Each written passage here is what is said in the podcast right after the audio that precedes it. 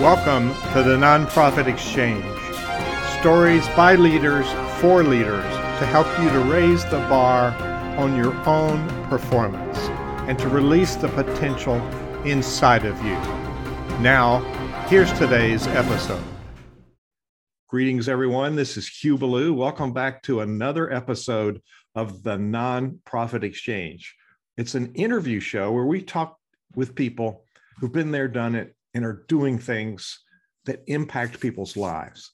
We have a really unique one today, and they're always good. This one's especially important in today's world. So, Marc, I'm going to let you introduce the topic. So our guest is Marc Victor. So tell people a little bit about who you are and why did you start this nonprofit that you lead? Hey, Hugh, thanks for having me on your podcast here. It's such an honor and a pleasure to be on your show. So thank you for that. So yes, it's true. My name is Marc Victor, and I am for almost the last 30 years, a criminal law defense attorney. I represent people in major felony cases, not just in Arizona and in Hawaii where I'm licensed, but also across the nation. We've done a lot of high profile cases. And I do trial level matters and appellate matters. And the name of the law firm that I founded is the Attorneys for Freedom Law Firm. And I say that because we're activists at our firm. I don't hire lawyers unless they're actually freedom activists. We're freedom and peace activists at our firm. We're neither right nor left. And so also I'm a former United States Marine, and very proud of my service with the Marine Corps. My adventure was the Desert Storm adventure, where I lived in a hole for a little while up at the border of Kuwait near the minefields. So I did that and was honorably discharged as a sergeant, and still many of my best friends are from the Marine Corps. And yeah, I've been involved in trying to get the world on the right path for many years now. And so with several other people in different countries around the world, we have founded a nonprofit. It's a 501c3 called the Live and Let Live Foundation. And this is a very serious effort by a lot of bright people in different countries around the world to try to get us back on the right track. And when I say us, I mean all of humanity. Because I think that the days of thinking about, a free society or a free community, those days are long gone, as we all are suffering through now, this coronavirus pandemic. I mean, this is a great example of what we're talking about, right? I mean, somebody did something in China that has created an incident around the whole world. So that's our community now. And we need to get our heads around it, right? We're brothers and sisters. And we need to get past all of this craziness with worried about skin color and where you're from and what language you speak and who you love and all this other stuff. It's time for the reasonable people of the world to stand up and say enough is enough with this stuff. Let's do exactly what Martin Luther King wanted on this point, which is let's be more concerned about the content of a person's character than we are about the color of their skin. I was there when he said that, Atlanta, Georgia, Peachtree Street, out front of Walgreens. He said that, and I was like, yes. So a few weeks ago, we finished up a series on supporting clergy, and we had all three Abrahamic religions represented. And the rabbi, I thought this would be relevant to what you're talking about, just published this book, One God, it's Radical Love, One God, One World, One People. Love I thought it. That would resonate with what you're talking about. We are one people. Yeah. In fact, it's interesting because there's a podcast that I do every week called The Peace Radicals. And we have had several very religious Christians who have come on and said, you know what, Marc, the reason I support the Live and Let Live movement is because I'm a Christian. And I'll note we also had a very influential doctor named Zudi Jasser, who's a very religious Muslim. And he came on Peace Radicals and said, you know what, Marc, the reason I support the Live and Let Live movement is because I'm a very religious Muslim, and the dictates of Islam, understood correctly, they demand that I push the same peace movement, Live and Let Live, that we're all pushing. So this is about inclusiveness, right? People have different views about the world. That's fine. We need to coalesce around some basic ideas, and we call this live and let live. I'm inspired already. Where do I sign up? So you have a website. Tell us about your website. Yes. Well, if people want to get a hold of me in my law firm, they can always go to attorneysforfreedom.com. If they want to find out more about the Live and Let Live movement, this is easy. Just remember liveandletlive.org. And right now we've got a temporary website up there. There's lots of information, but we're building, since it's a world-class movement, we're building a world-class website that will be in different languages, and we'll have many of the chapter leaders from around the world. Incidentally, there are at this moment 37 active chapters which have monthly meetings around the world, and they're in 19 different countries. And we have several other chapters just simply waiting to be approved, because we're very careful. We don't want the message to be hijacked. We don't want people to be, saying things differently than we're saying. So we're screening very carefully people who want to be chapter leaders in different parts of the world. And really, it's the most exciting thing I've ever been involved in. It's there it is. That's the homepage right now. In fact, there's a 14-minute video right there where it says play video that'll give a good summary overview of really what Live and Let Live is about. That's awesome. Liveandletlive.org. It's all spelled out, no dashes, anything, no caps, just liveandletlive.org. And so, Marc, you had an idea. Now, out of every 100 people that have an idea, only 3 people do something about it. So we had this idea. How did you make this happen? Well, actually, it's been something I've been thinking about very carefully for really almost 30 years now. Back when I went into law school, I started life. I was from Massachusetts, and I was raised in the Jewish tradition, so I was expected to be a D in life. And because of that, without knowing anything about what the D's or the R's were about, I said, okay, I'm an R. And, there were things I liked about Ronald Reagan and some of the things he said about individual responsibility. But when I got to law school, I started reading cases, and I, fortunately for me, ran into a professor by the name of Butler Schaefer, and he got me to see the world differently. And I've been frankly thinking about what he said and what he taught me for 30 years as a criminal defense lawyer, as I've been going through the criminal justice system. And fortunately, I had to take the bar exam again when I got admitted to Hawaii a few years ago. And I looked at the entire American jurisprudence through the lens of what we're saying with live and let live. And it all made sense, right? There's a basic sort of, there should be basic rules about a civilized society. And that's what we call our legal principle. We get this from Live and Let Live. And then there are things that we can say beyond the law, right? There are moral principles. There are things that we need to say that shouldn't be in the law. We would oppose putting them in the law, but we want to say and advocate for them aggressively nonetheless. And, we summarize each of our principles as follows. The legal principle we simply summarize as don't be an aggressor, right? Nobody should ever aggress against anybody else. In the moral principle, we summarize as be a good human. We break both of those things down because they both need more explanation. But what's very important for people to understand is the difference between a legal rule and a moral rule, right? Legal rules, if you break those, we're going to do something to you, right? There are formal consequences. Moral rules, you're free to break all day long. There may be social consequences. People might not want to do business with you. They may not want to be friends with you.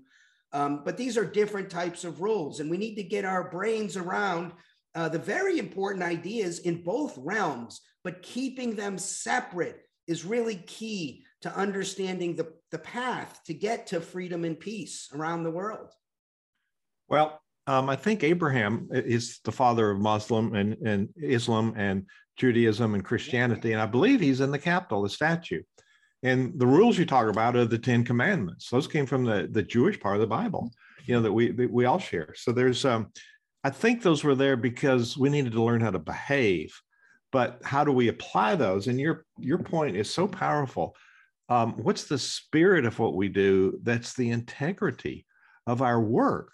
And I think, Marc, when you start looking at what we have in common, That's powerful, rather than looking at what our differences are. See, I'm tall guy, and I automatically intimidate shorter people, but we're human beings. And so if you look at what's different, that's a problem.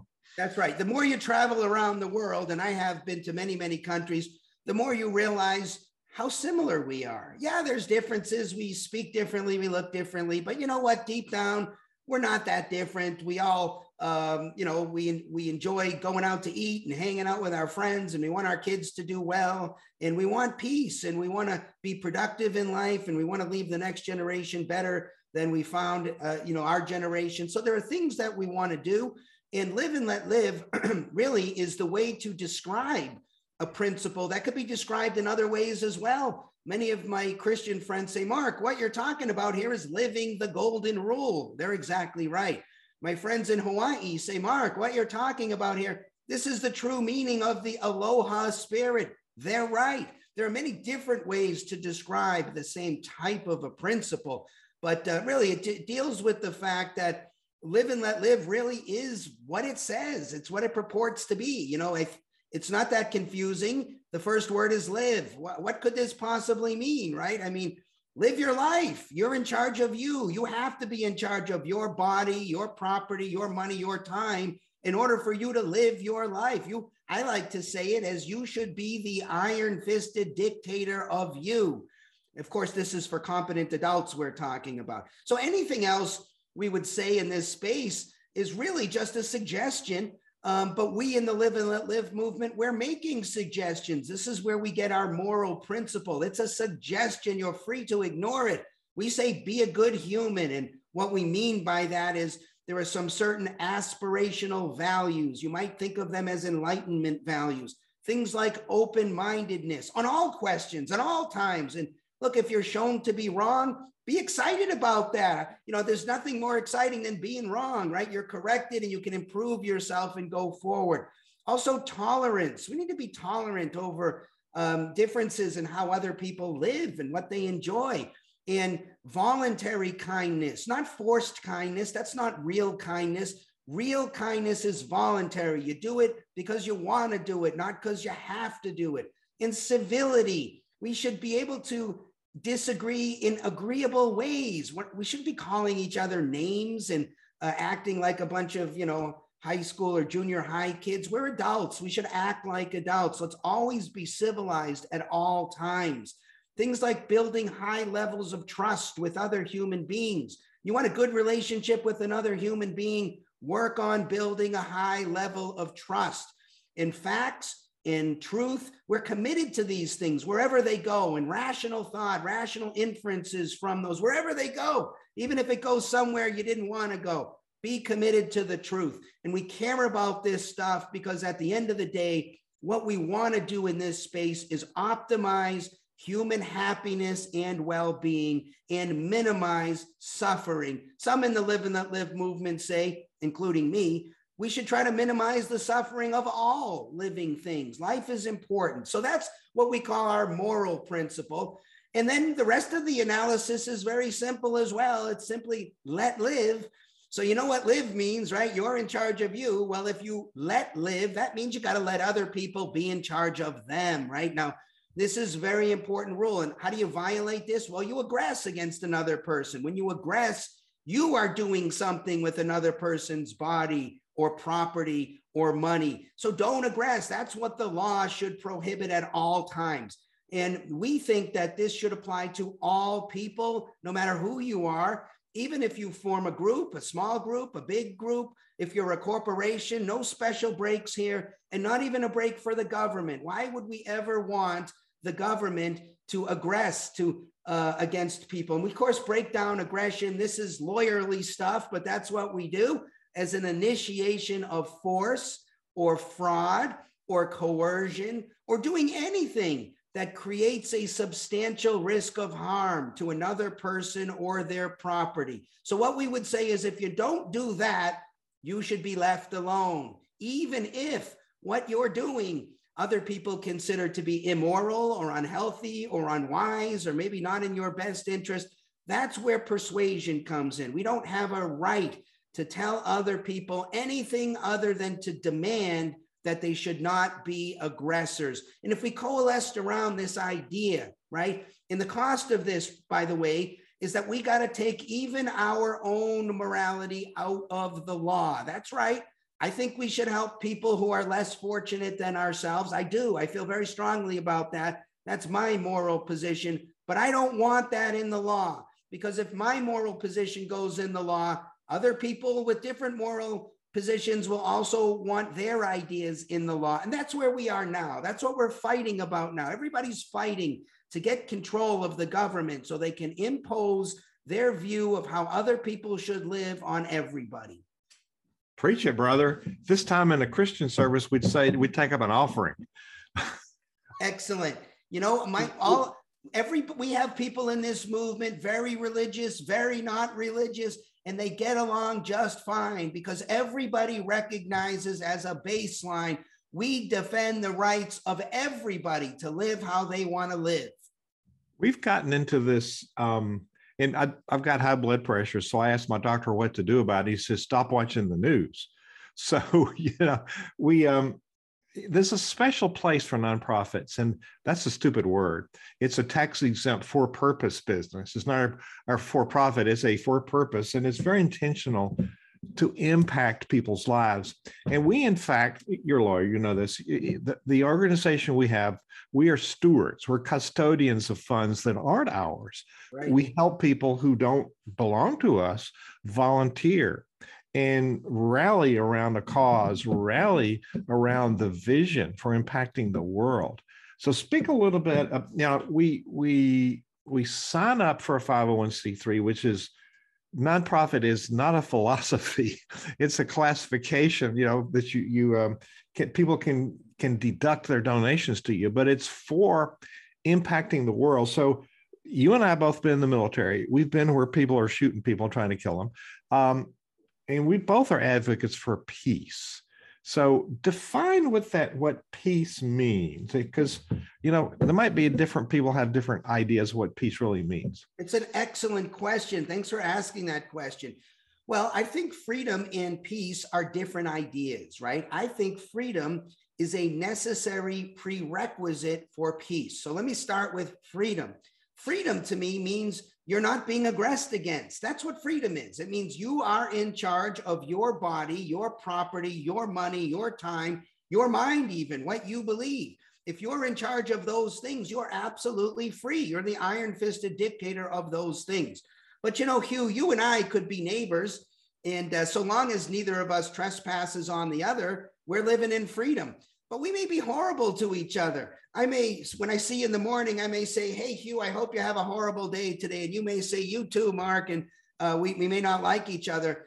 While we're living in freedom, we're certainly not living in peace. Peace requires sticking your big toe into the moral world. If we want to get to peace, you got to have a little bit more of maybe what I would describe as concern, or maybe even a little bit of love for your fellow person. It's that when I come out in the morning, I say, hey, Hugh, how are you? I hope you have a great day today. And I really mean it. I'm not just saying it. One of the things that we say in the Live and Let Live movement is live the message. Don't just repeat the message about being a good human, but actually live the message, care about it, care about yourself. And, you know, we're pushing as part of the moral principle right now, saying, be the best version of you. Bring out the best version of yourself that has yet hit the planet, right? Think about what you've done well in your life, what you've done poorly in your life, and resolve to improve everything and bring out a brand new version of yourself.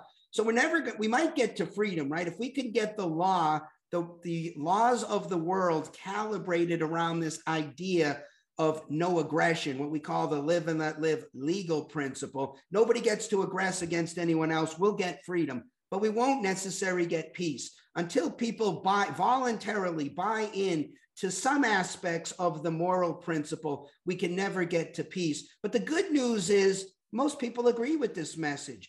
And in fact, we have our global leaders meeting coming up in a couple of weeks, and it's the best part every month for me because I get to talk to the leaders of the Live and Let Live movement around the world.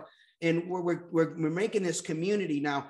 And we're meeting these wonderful, wonderful people, and everybody's really committed to just bringing out the best versions of themselves and bringing out a very positive, inspiring message. Because one thing that we are assuming here is that there's more of us than there are of them. And what I mean by them, people who reject both the legal principle and the moral principle. I think there's far more of us. So what I say to them in the meeting is, look, the only thing standing between us and actually realizing freedom and peace on a global scale is our ability to deliver the message in a way that people understand. Because if we can deliver that message, given that all we really need is about a third, right? The American Revolution is estimated to be supported by about a third of the people. If we can get to a third, we'll get our way. And frankly, I think if everybody hears our message, we'll have at least 75 to 90% of the people will agree with this message.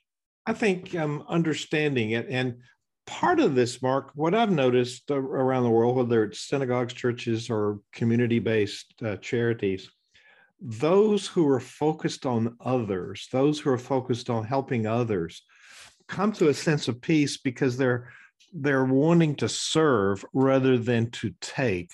So there's a whole different paradigm from what people on the news tell us we ought to believe, or maybe even the commercial world says, buy this and you'll have peace, you'll have happiness. So there's a countercultural thing that's, in the words of Murray Bowen, who was the psychiatrist that started the Bowen Institute in Bowen Center in Georgetown University, it's differentiation of self. What are your core principles? And how do you make decisions based on core principles? I mean, you've just outlined quite a number of very strong leadership principles. You want to say anything about leadership and principles? Absolutely. It's all about principles. That's why we call it the Live and Let Live principle generally. And then there's the Live and Let Live legal principle and the Live and Let Live moral principle. But, you know, we stand very firm on these principles. So let me throw out some ideas here, right? And so imagine somebody who rejects everything I said about the moral principle, somebody who is intolerant, closed-minded, uncivilized, unkind. This person, so long as this person is not an aggressor, I would defend the right of such a person to live their lives in the horrible ways they want to live their lives. This is very important. It's not just a matter of defending things that I'm in favor of. So what comes to mind here, think about the white supremacist attitude, the white supremacist person. I couldn't disagree more with such a person and their outlook on life. Well, I would try my best to persuade this person. If they say, no, Mark, I hate Jews like you or whatever, and that's the way I live my life, I would say, fine. In the same way, I would defend their right to say whatever they wanted to say, even and especially in the case where I disagree. I defend their right to live how they want to live, so long as, with the one exception, they don't violate that legal principle. If you put one finger on somebody else, now you're trespassing and we have a problem, right? You damage somebody's property, now you've violated the legal principle, we have a problem. But if you want to be what I would call a peaceful jerk, I defend your rights in a free country to be a peaceful jerk. So it's not just like free speech. It's not just a matter of defending what people say that I agree with. It's especially defending what they say in the cases where I disagree. That's where you defend the principles, at the edges, where no one else wants to defend them. You know, that's such an important perspective. You know, God created us all, and we're all very unique, and we're all very different. And if I try to change everybody else, it's a moot point. All I can do is change myself. And actually, people have responded to that and change because they've seen value in how I show up. So we're coming close to the end of this very energized interview. I was silly me, wondering if I had enough questions. Now, duh. So, Mark, how can people listening embed this in their work? So we have nonprofit leaders, we have clergy, we have volunteers in the community. How can they participate in this peace movement and tie it into what they're doing with their charitable work? Well, the best thing people could do is say, you know what, Mark, I've gone to the liveandletlive.org website. I've looked at everything there and I love it. I'm in. Okay, well, if there's not a chapter near you, start one. Contact us and say, you know what, Mark, I want to hold a meeting once a month and help get people excited about this global peace movement. This could be tremendous, right? We're organizing people. It's a grassroots effort. Start a chapter, join a chapter. This is the best thing you could do. Second best thing you could do that's still really, really important is make a donation. We need money to get the message out. I've been running an attorney's trust account here for almost 30 years. I'm very clear on how funds are supposed to be used. And this has been my life's mission, to try to generate more peace globally. And so whatever dollars you saw fit to donate to the Live and Let Live Foundation, which you can do from the website as well, I assure you we will use in the most efficient manner possible to do, which is really our goal, to deliver the message in a way that people can understand. And so those things are super important, but also just blast it out on social media. Take the link for liveandletlive.org and blast it around everywhere, far and wide, and say, look, I just discovered this new global peace movement, which, by the way, doesn't even kick off until March of 2023. The reason for that is we really want to have a world-class look on the website. We wanted to have some good momentum. I didn't expect we'd have 31 chapters already. We don't even have our permanent website up. But and like I tell people in the movement, the message is strong enough, right? The truth, the obviousness, the morality of this message is strong enough by itself on its own to just convince people when they hear it. But if they don't hear it, it won't convince anybody. So I'd ask people to blast it out on their social networks as well. These are the kinds of things. And if they want to get more involved, just contact me directly. You can either contact me through my law firm website or through the Live and Let Live site, or my direct email is just Mark, M-A-R-C, at Attorneys for Freedom, all spelled out, attorneysforfreedom.com. And just say, hey, Mark, how can I help? I love it. We'll find a way to work together and create a win-win. And really, let's try to change the world. We got to do this, right? Because things are urgent. Technology is not going back in the box, and smaller numbers of people, unfortunately, can do greater amounts of harm. And so it's urgent that we stop being adrift here and we get our brains around some important principles and get the world back on the right track. Go for it. Go for it. So leaders out there, you're leading your own initiative. You're doing your own donation programs. Notice what Mark just did. He was very clear on the value proposition, very clear on what you could do, very clear on how the money is going to be used and their fiduciary oversight and stewardship of those funds. So, Mark, you set a stunning example there for everybody watching. So as a parting thought, what do you want to leave people with today? Well, I would say that if you, like most people right now, are feeling frustrated, right? If you're upset with the R's, if you're upset with the D's, if you're frustrated no matter which news channel you watch, do something about it. Don't just sit on the sidelines. You've got an organized group of very good, committed people with a serious effort here to try to put the world back on the right track. So get involved. Do something to help out this effort. We haven't even identified the founders of the movement yet because we haven't kicked it off. If you want to be a founder of the movement, get involved. Be a mover and shaker. We can use your skills and talents and efforts to help join with ours to try to leave the world a better place than we found it. Spoken with passion, like all of us need to be doing. Marc Victor, thank you for being our guest today on the Nonprofit Exchange. Thanks for having me, brother. It was a real joy to be here. Thank you for listening to the Nonprofit Exchange. This podcast is a part of the C-Suite Radio Network. For more top business podcasts, visit c-suiteradio.com.